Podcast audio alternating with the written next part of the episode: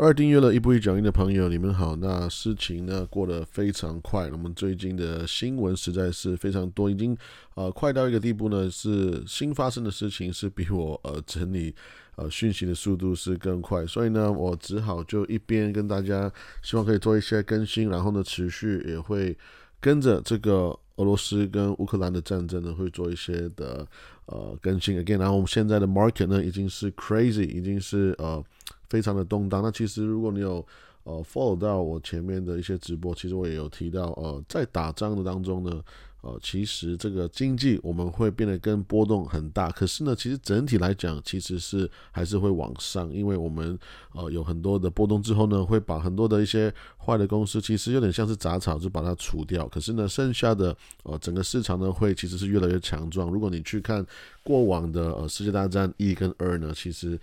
甚至是最近期的一些战争，其实都是一样这样的结果。那当然，我们非常不喜欢呃战争，我们也非常讨厌战争。OK，我们甚至不想要这个战争延伸或者是呃持续的扩张，right？那呃无论如何呢，我们还是要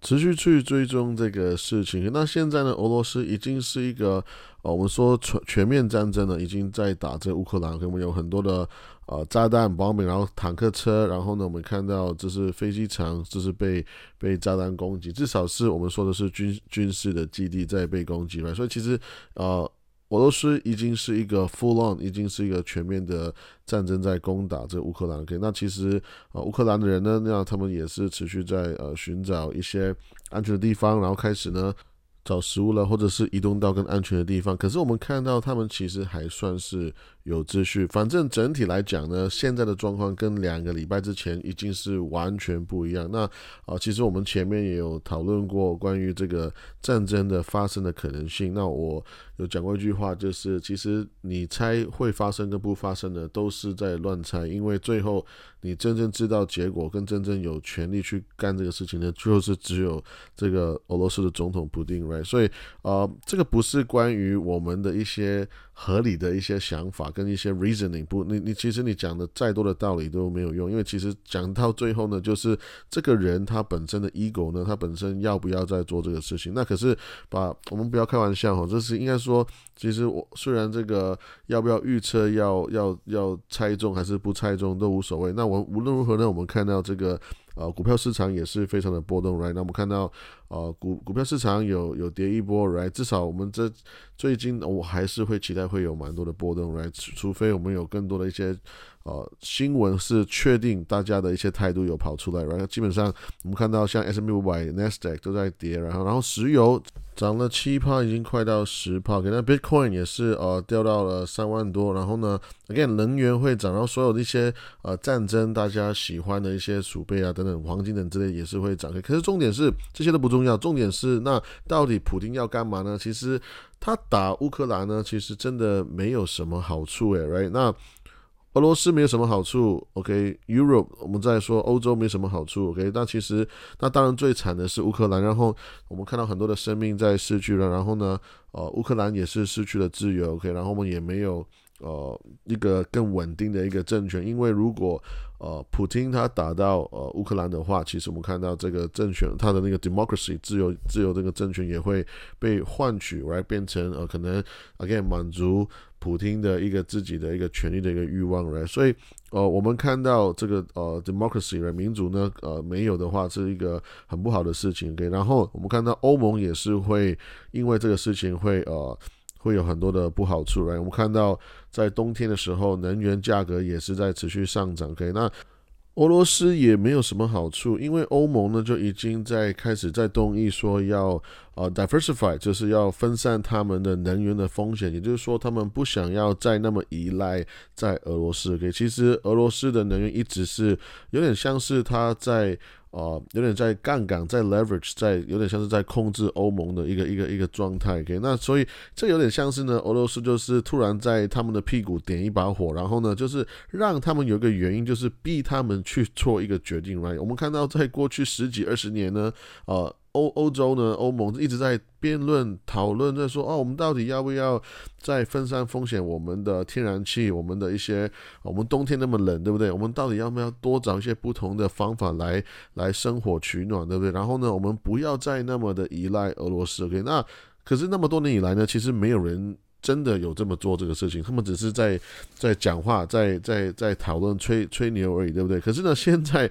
诶，那个俄罗斯这么做的时候呢，他就直接把他们的 leverage，他们的杠杆就直接拿走。OK，那所以同同时呢，在俄罗斯也没有什么好处，因为现在如果欧盟他们去。哦，他们现在在 suffer，他们现在有一个很贵的一个能源价格，可是长远来看，其实俄罗斯是损失了非常多的营收跟获利，对不对？因为我们就哦要看的是这个事情以后的一个 aftermath，right？那我们看到 again，在过去十几二十年呢，你看到像呃在德国，他们决定呃要要拿掉这个所谓的呃核能的一个。呃，核核发电发电的一个方法之后，然后呢，我们再拿掉所谓的的煤炭，对不对？所以煤炭也拿走了，然后核能也拿走的话，那基本上，again，俄罗斯呢就变成整个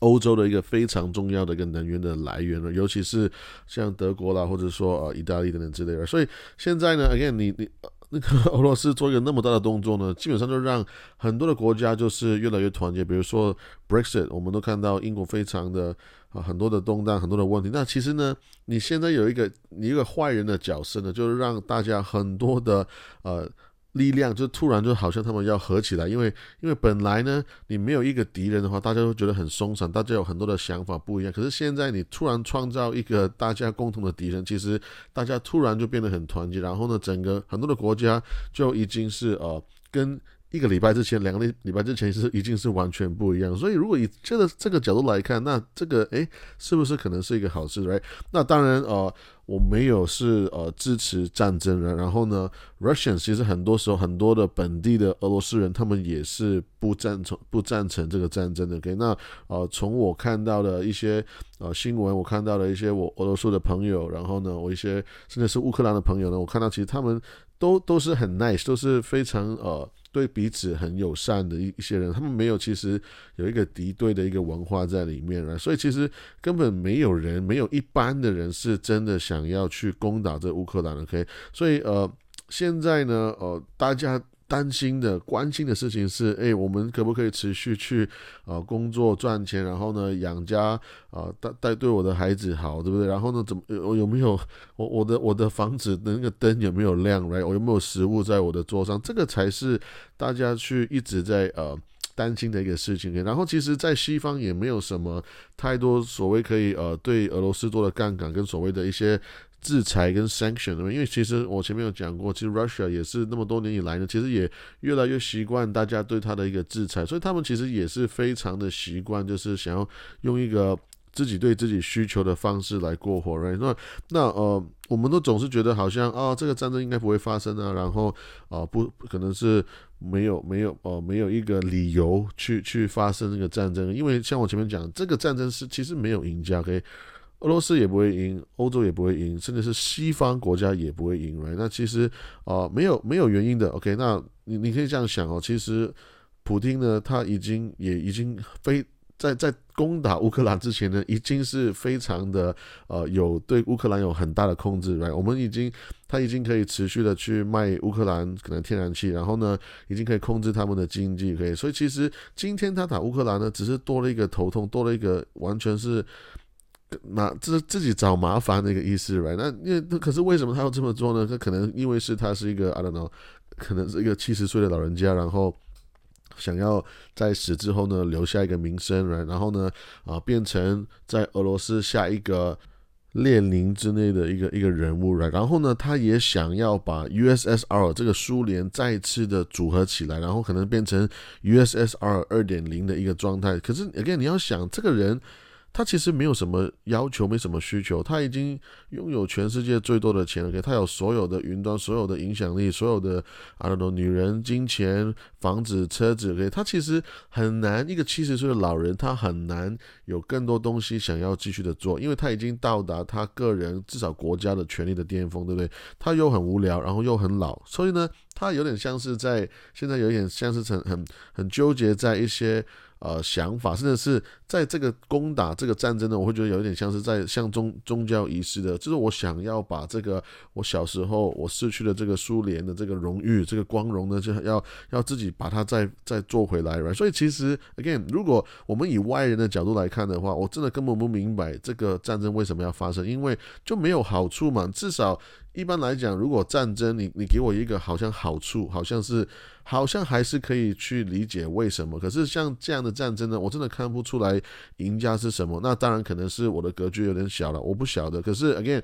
如果你去看乌克兰的小孩，可能他们明天本来要上班、上上学、上上课，可是现在呢，大家都在担心，哎，我我连上课也没有办法上来，大家家长在担心孩子的生命安全。我在担心我的呃超级市场有没有食物，我我在担心我的房子的那个灯可不可以亮着来，所以呃这一切其实就就是呃我我我的看法是看像像是一个人的一个一个 ego，他的一个一个想要为自己的名声留留下呃一点所谓的所谓的呃死后的名声去做的一个事情来，所以呃现在我们看到也越来越多的西方国家做的所谓的制裁，可是我们持续看，因为现在呢我真的看不到。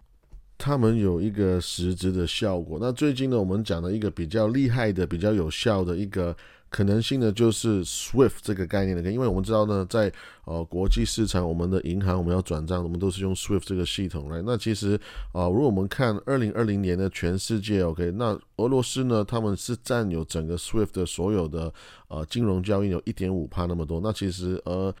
这个多不多，就是呃见仁见智。可是呢，现在我们知道，在白宫呢已经有公告说，他们会呃 disconnect，他们会切断，就是俄罗斯银行跟很多的一些欧盟的一些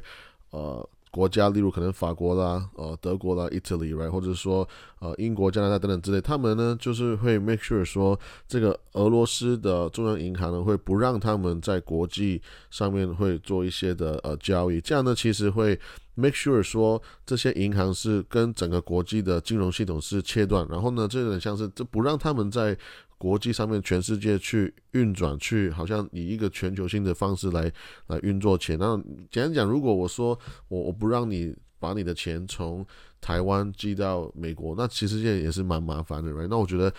这个算是一个影响力比较大的一个金融制裁。可是问题 again，我我会觉得这个问题回到说本身这些一切的制裁对这个。这个国家好像有用，可是对这个人有用吗？这个我们 这个掌权的人，他到底对他有没有这个实质的影响呢？因为这个人他现在所做的行为呢，是有一点像是一个宗宗教仪式的一个状态来想说，好像他根本就不 care，他说哦，我们就一起死掉，他他也无所谓，他也七十岁了，所以呃，我觉得 again 还是要持续在观察这个事情的走向。那呃，我觉得我们还是要持续为。乌克兰来做祷告，然后呢，我们真的非常希望这个事情可以快点结束。那我们下次见，拜拜。